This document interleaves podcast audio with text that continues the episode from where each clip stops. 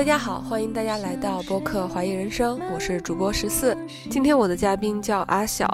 他在大理组织了一个接触即兴的社群，每周有固定的活动。我第一次在大理接触到了接触即兴，也认识了阿晓。因为接触即兴给我带来的感觉实在是太美妙了，所以这次我重返大理之后，就鼓起勇气约阿晓来跟我聊一聊关于接触即兴的那些事情。阿晓，要不跟大家打个招呼吧？好，Hello，我是阿晓，然后我在大理生活了一年半多，现在主要就是在这边会跳舞，组织接触即兴的活动，然后另外我也是一个。音乐的创作者吧，算是对我也会唱歌，然后也会自己写歌，有的时候会和朋友们一起做音乐会，另外也和我男朋友一起会种一些菜，尝试着。阿晓的视频号叫做“半耕半艺”的阿晓，对对对对，就是这个半农半 X 这个理念吧，是我很喜欢的，然后也是就是还挺适合在大理实践它，对，做这样一种生活方式的实践。就是说，你一方面可以亲近土地，然后自己去耕种一些菜啊食物，虽然现在还不能自给自足，但是偶 偶尔能收获一些。然后另外的 X 就是我们可以去探索那些自己喜欢的，或者是你的天赋所在的那些事情，就是你的特长，然后同时又能带来一些经济收益的，也是这样的两个部分的一种结合。嗯，有一点像古代的士大夫的那种半耕半读的那种感觉，勤耕与读啊，那种感觉是。那你家的菜地大概有多大面积啊？几分吧，啊，就在那个我们楼对面。嗯，之前去年我们租了一个将近一亩的，但发现我们种不过来，然后就好多荒了。前两个月开始，我们就跟那个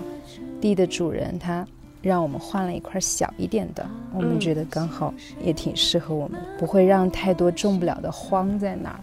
嗯，为什么一亩的种不过来？是工作量太大了吗？因为我们其实也没有说有很大一部分时间用来种地吧，可能还更多的有其他的一些事情在做，所以还在摸索吧。嗯，但是会觉得种地的那个时间还挺宝贵的，就是在耕种的那个过程，很享受那个过程。嗯，有的时候觉得脑子用太多了，单纯的去锄一下地呀，播种一些东西啊什么的，就觉得很放松。嗯嗯，而且真的收获的时候，也觉得会特别的惊喜，因为就是一颗小小的种子，土地就会回报的特别多。那你们会种一些什么作物啊？最近我们有种蚕豆，然后萝卜，还有豌豆，还有青菜。对，现在地里种了这些。我们会看那个，就看其他农民他们，比如现在在种什么，跟他们学习是吧？对啊，对啊。然后看那个集市上在卖什么呀？就是从生活中学习吧。感觉真的很有意思。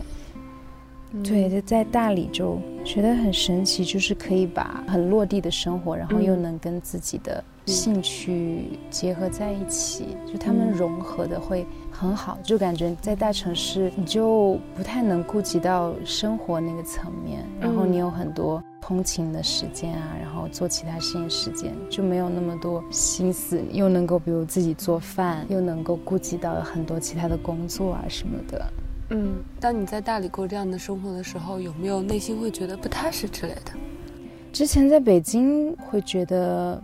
会更焦虑一些吧，比如物质上的压力，但来到大理之后会觉得更踏实一些。可能这里的环境吧，当然一个也是可能消费水平会比大城市会低一些，压力小一点。然后另外就是因为一直也在探索自己的那个路上嘛，经过前面的一些阶段，到现在也会更加的会找到自己的方向。偶尔也当然也还是会有一些担心，但是是在一个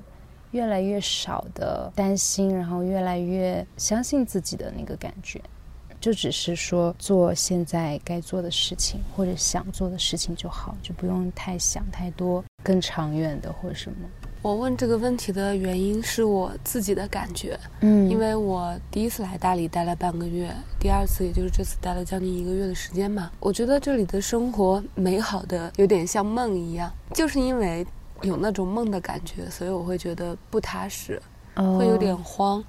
我经常问别人，觉得大理是不是一个可以长待下去的地方？嗯，每个人的答案都不太一样。反正有人告诉我说，大理长待下去可能就废了。但是，因为你是我遇到的在大理生活的时间算是比较久的人了哦，超过一年了吗？我觉得超过一年就有点像是扎在这里的那种感觉。嗯，所以我就特别好奇你的那种踏实感的来源是什么？刚刚你的回答让我感受到一点，就是因为你有很重要的一个东西，就是在探索自己的这条路上，嗯，这个东西会给你安全感。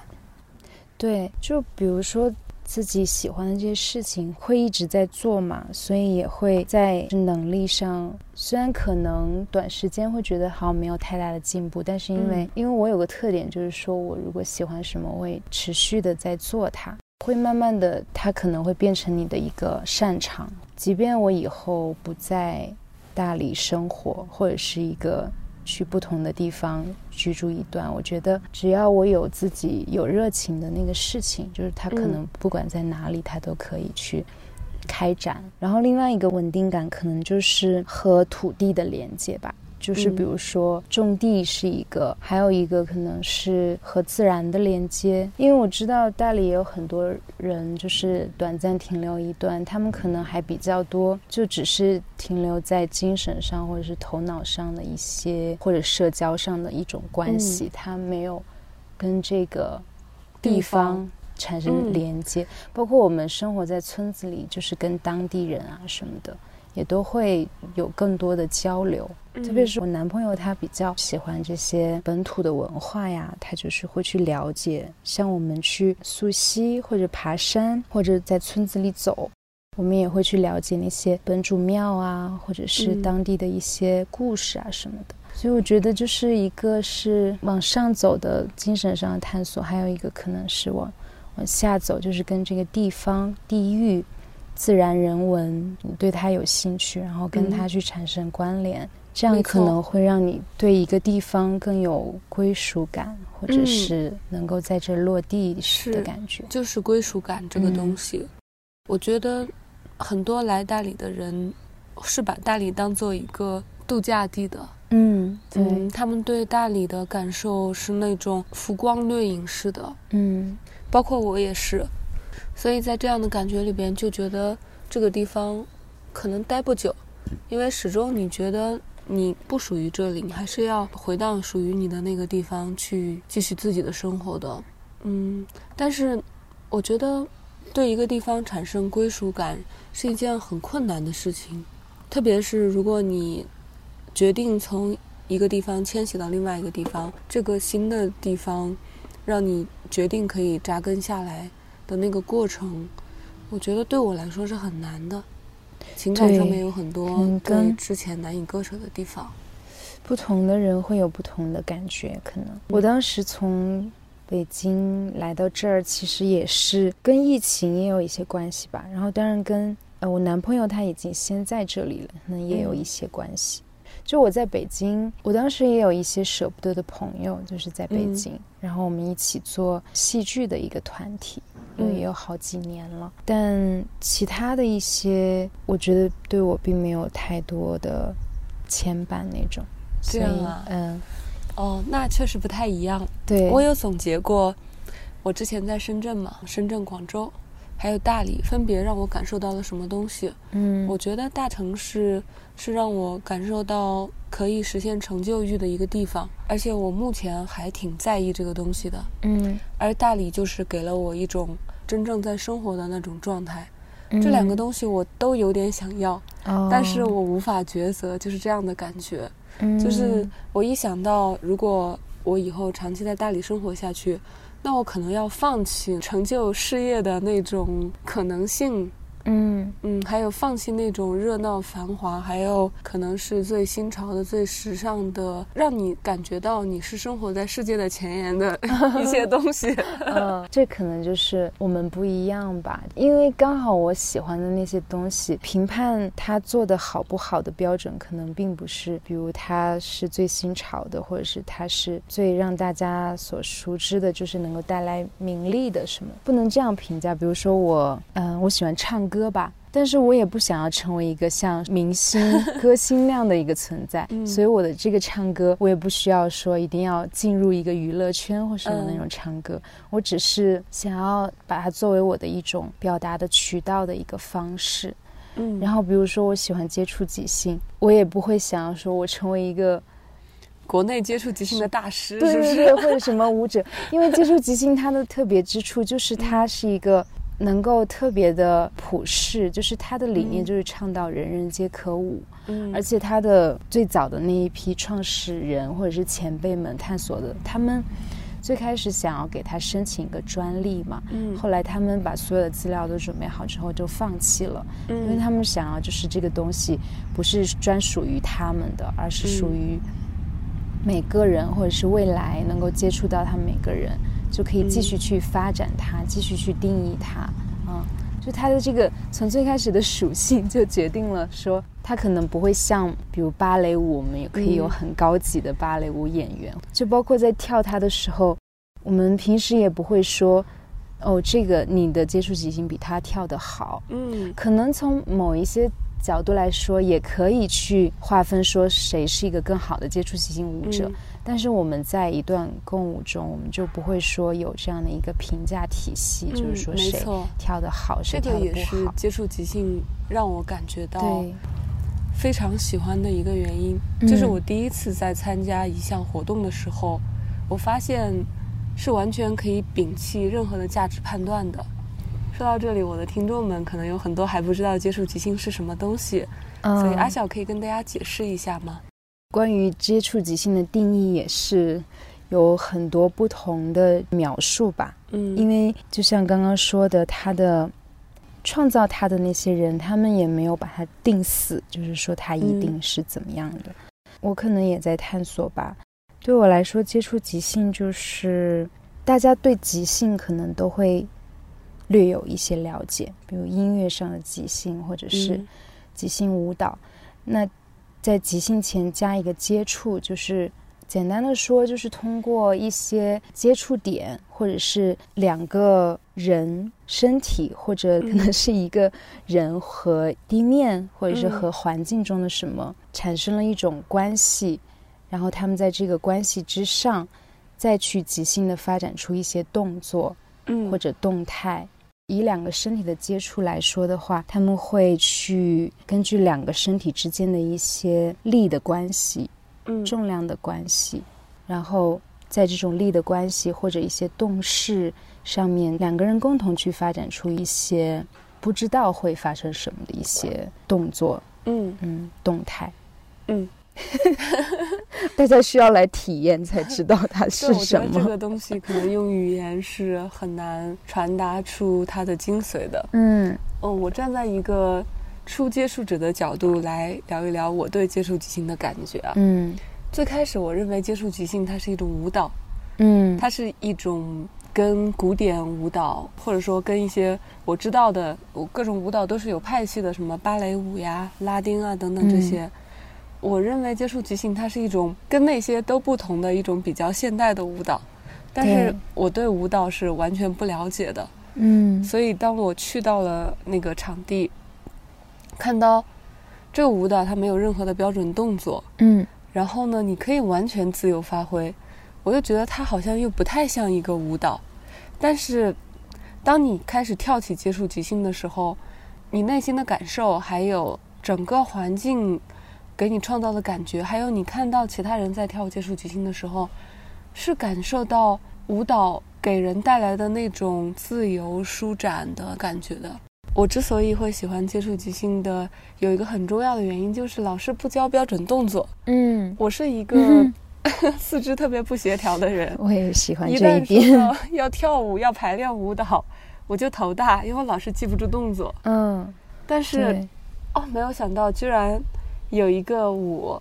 它是你可以不用任何动作的，你就自己去跟别人跳就行了。嗯，这个就让我觉得太棒了，就是很嗯自由。本来我就已经四肢很不协调了，所以我其实是很讨厌学舞蹈的，嗯，因为每次学舞蹈都给我很大的挫败感。但我发现，哎，这个东西居然是可以让你没有任何挫败感的，对就觉得非常开心。接触即兴，它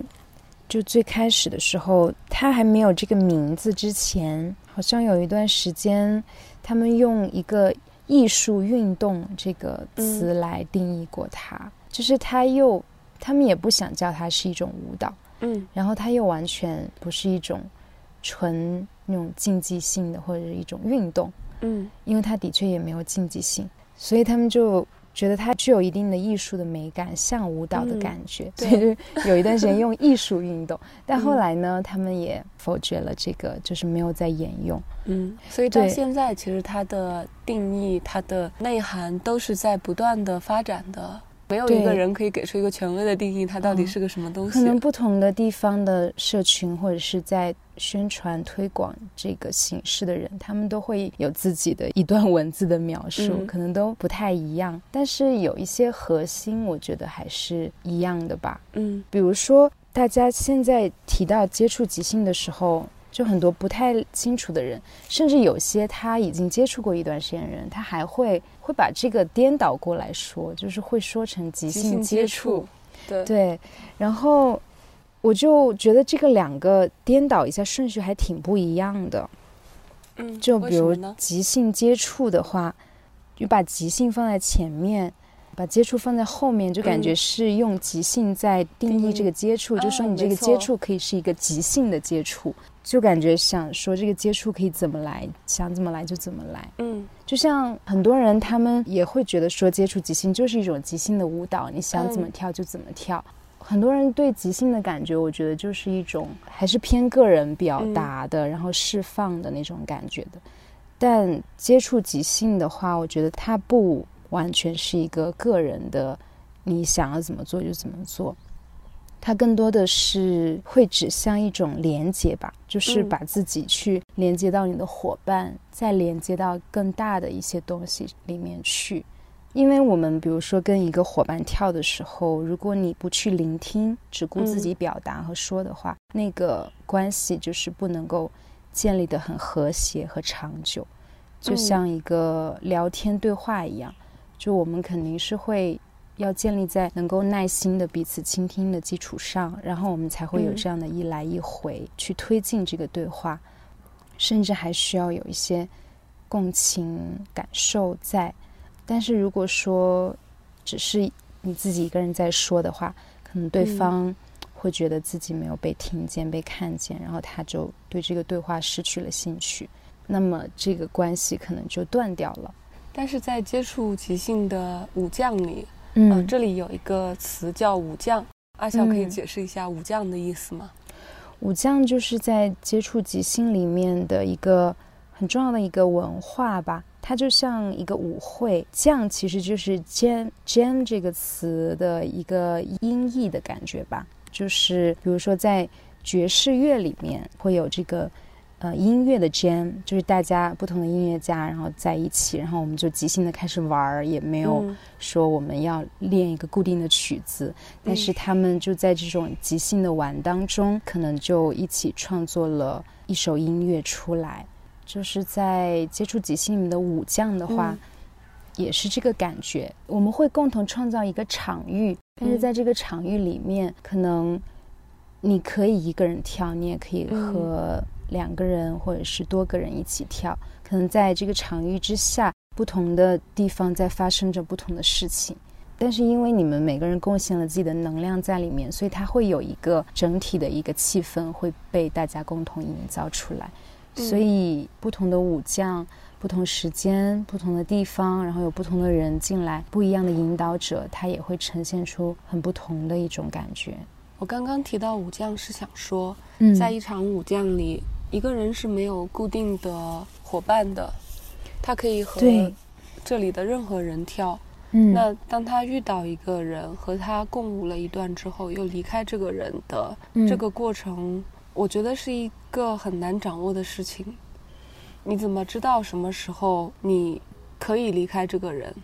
如果你可以去学会倾听自己的身体，然后倾听伙伴的话，是你会慢慢的越来越敏感。那个时间点吧，接触即兴的这个舞将跟别的比较社交性的那种舞会不一样的是，就可能一些社交性的舞会可能有那种邀请的一个对环节哦，比如男生走过去邀请一个女舞伴，或者是，你邀请一个常是舞伴以。一首曲子为一个哦阶段，对对吧？但是在接触即兴里呢，有的时候甚至是没有音乐的，因为他更希望的是我们去聆听身体在每一个当下所创造出来的节奏和韵律，而一首固定的音乐，它会有很强的自己的一个节奏在。如果你是无意识的情况下，你很容易被那个音乐所限制或者控制，你就不自觉地进入到了一个那种律动当中。嗯，所以在接触即兴的舞将里面，大家就是没有谁邀请谁。有的时候，当然邀请也可能发生，但可能它不是说伸出一只手的这种很嗯。明显的一个邀请，它可能就是你个人可能一开始自己在那儿动，在热身，然后某个人很意外的跟你触碰到了，当你感知到了那个触碰，然后你们两个人都觉得可以让这个触碰在持续在发展的时候，它自然一个双人的互动就发生了。呃，有的时候可能你们一边跳一边在移动，可能也是你的舞伴他又接触了别人，嗯，然后可能你们俩之间的那个就自然的结束了。所以他是一个把自己抛入到这种未知当中，然后去顺流而下的一个感觉，就是嗯在随着它，随着它。所以就是我们经常会说 flow flow，就是在接触即兴里面，如果你跟你的舞伴。然后整个场域都进入到一种 flow 的状态的时候，是很美妙的吧？你可以不知道自己在做什么，或者说你忘记了很多，就是现在此刻之外的一些可能社会上很多人在担心的很多事情，你只是就是在感受着你的身体，嗯，嗯然后或者是你可能也有很多的画面意象会来找到你，有的时候它会带你进入到一种冥想的状态。虽然你在动，就不是像那种静坐的冥想，就是像一种动态中的冥想的感觉吧。你刚刚的这段描述，让我又重新意识到接触即兴给我带来的最大的震撼是什么？嗯就是它完全颠覆了我惯用的那一套思维方式。嗯我还记得在我第一次去参加接触即兴的时候，当时你组织了一个最后的环节，就是大家跳完之后围成一个圈来分享自己的感受。嗯我当时说了一句话，我说我觉得很难去感知对方的需求。然后你嗯问我说，你感知了对方的需求之后，希望做什么？我说我希望可以满足他。哦 然后另外一个舞者云一，嗯他就告诉我说，其实跟我跳舞的时候，他有一种感觉，嗯觉得我总是很紧张。当我跟他接触的时候，如果没有什么事情发生的时候，我总是试图想让一些什么事情发生。对我总是希望自己能够做些什么来服务别人，但实际上，他觉得接触即兴不是这个样子的。嗯然后我才突然意识到说，我在跳接触即兴的时候，我的惯用的思维方式跟我在生活中、工作中是一样的，嗯。就是我不能忍受一件事情停留在当下，我必须须要 push 这件事情朝着新的方向去发生，嗯。而且我会希望自己是做得好的那一个。嗯。嗯，在工作中，我可能是希望我我的上司、我的同事满意，交出一个满意的答案。嗯同样的映射到接触即兴里边，我甚至希望我的舞伴满意。哦，对他当时说到这个的时候，我有一种醍醐灌顶的感觉，就是，哦，我又陷入了自己的思维定式，其实不是这样的。后来云云又讲了他跳接触即兴的一个心理的变化，就是嗯他在一开始的时候会想，我这样跳是对的吗？是不是正确的？但是慢慢慢慢的，他发现，其实不去思考这个问题，反而能够更加发挥自己。通过那次和你们的交流，我意识到一件事情，就是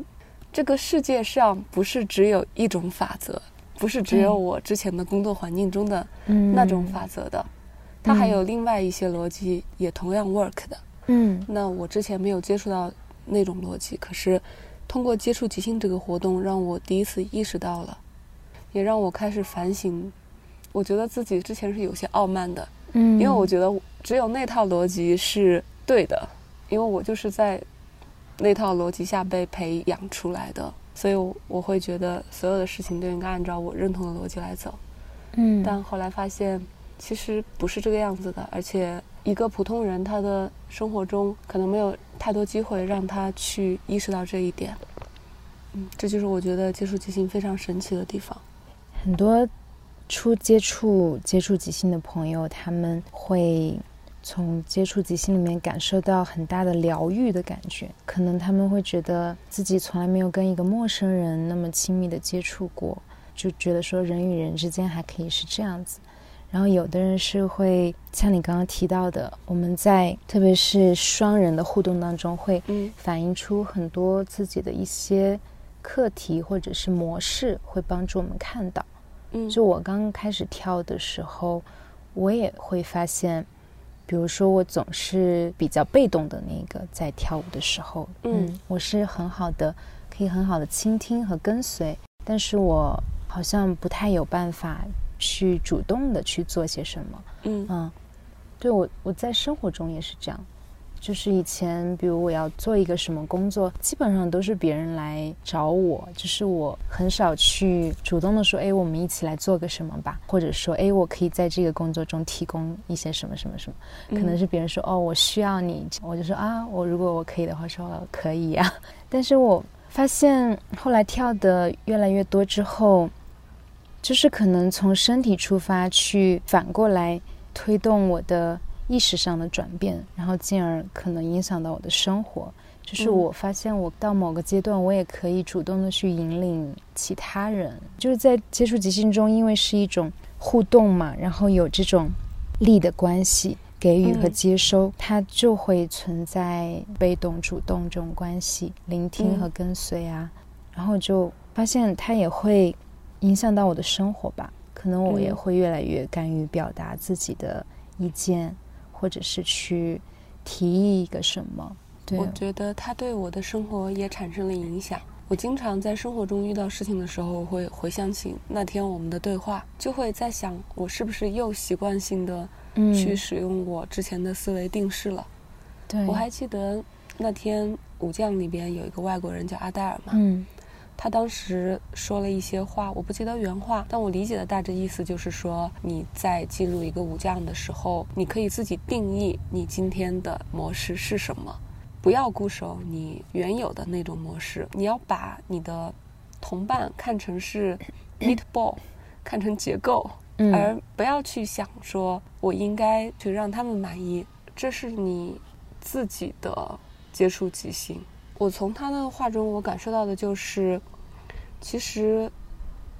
接触即兴是有点类似于一个模拟的环境，当然这个环境的规则是接触即兴嘛，但是事实上反映的也是你和他人、你和这个环境之间的关系。你的思维定式，或者说你转换自己的思维定式，你切换，让自己成为另外一个不同的样子，这些都是你对这个世界探索的一种实践。因为在这种实践中是没有任何框架和规则的设置的，所以你其实是可以自由的发挥自己的潜能，去更多的用自己的身体去感受，而不是是用你的逻辑理智去判断。对。但是当你跳完一场舞之后，或者经历过后，其实也可以通过头脑去嗯回看、回顾，然后会给自己一些启发。没错，它的确有点像人生命的一个试验场会有一些，就通过身体去嗯试验。特别是当你通过身体去感受的时候，你能感觉到很多之前没有感受到的东西。嗯，我觉得这个似乎才是生命更自然的一种状态。如果是一个小孩子，他还没有接受教育，没有接受种种框架和规则的情况之下，他应该也是更多的用自己的身体对去感受到一些东西的。对，所以接触即兴又让我重新回到这样一种状态。嗯，也像自然中的其他的动物啊、植物啊什么的。就我们人类跟他们相比来说，就是多了这个头脑，嗯，它带来了一些益处，也带来了一些弊端。我觉得接触即兴还给我一个很大的影响，就是因为我从小可能我还是会挺受那种，比如说人类就是社会会有这种阶级分层啊什么的。然后好像人是不平等的，有的人是更富有的，有的人就是很穷。然后我自己小的时候从农村长大，我就会觉得自己是很自卑的，属于那个低阶层的人群。包括在世界范围内，也有的人种族会觉得自己是更优秀的种族或什么。但是在接触即兴里面，我感觉到的就是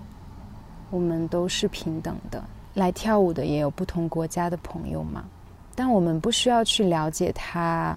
出生在哪里，他收入怎么样，或者他做着什么工作，他是什么身份，完全不需要用语言去沟通，我们就直接用身体去对话。就前段时间在大理的跳舞的一个朋友，他就说，我们跳接触即兴这群人是一很单纯的一群身体的朋友，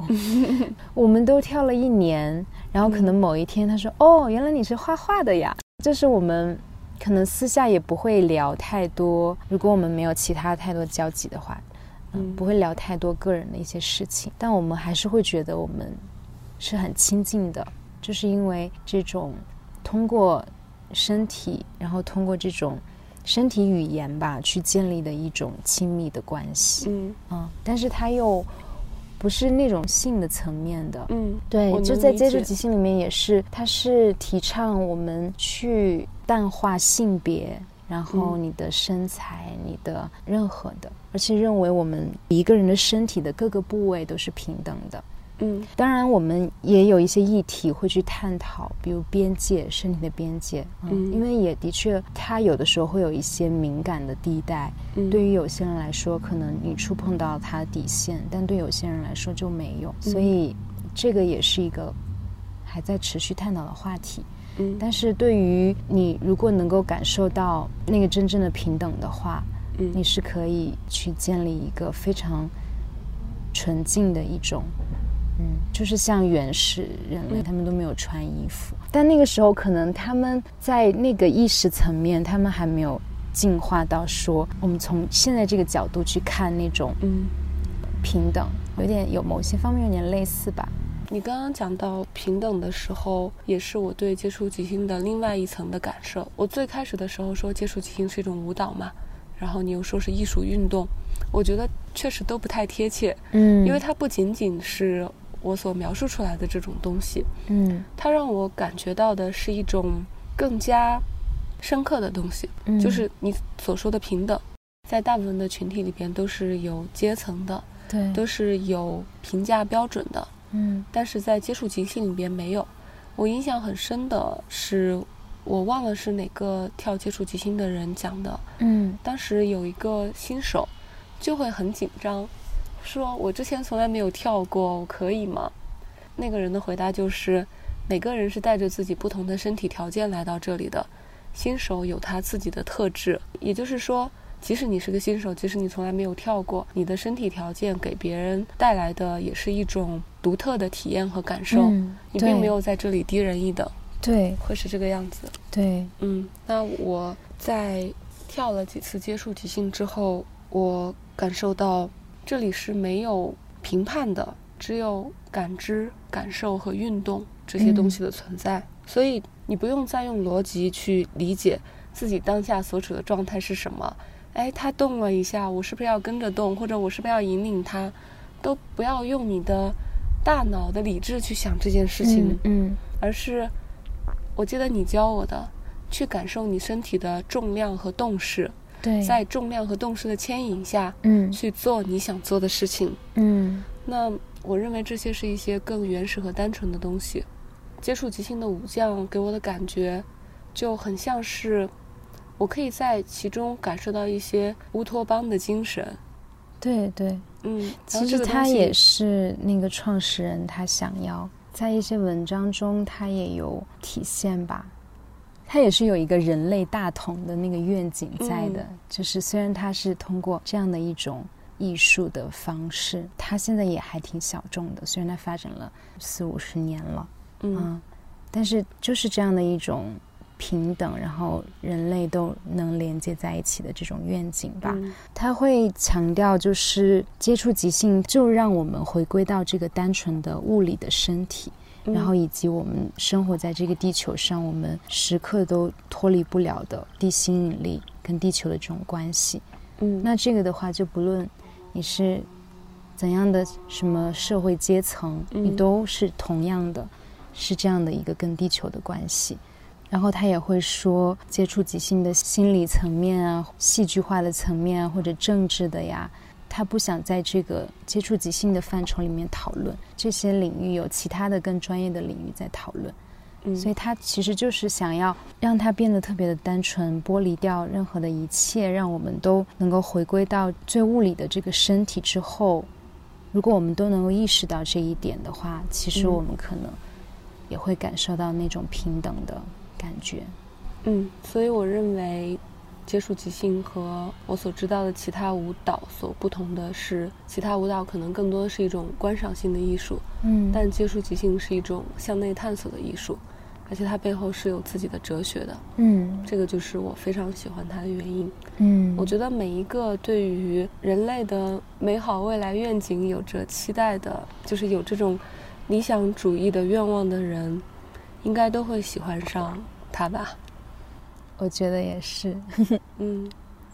所以现在看到就是世界范围内吧，接触即兴，它现在也会通过教学然后去传播，但是它会就是一直是一个很亲民的学习的价格，包括接触即兴的实践者的群体之间的交流，也会通常通过一些艺术节的方式，通过教师交流会议的方式来进行。不太说啊，我有一个什么学习体系，你要一步一步的这样去去学习或者认证什么的，他就没有这些。它是一个更扁平化的交流、互相学习的方式。我觉得它是一种大众艺术。对，因为我觉得艺术不管是什么形式，其实都是在表达一些理念，而这些理念其实是超脱于世俗生活的精神层面的。嗯，而接触即兴其实就是刚刚我们所说的这些理念的表达。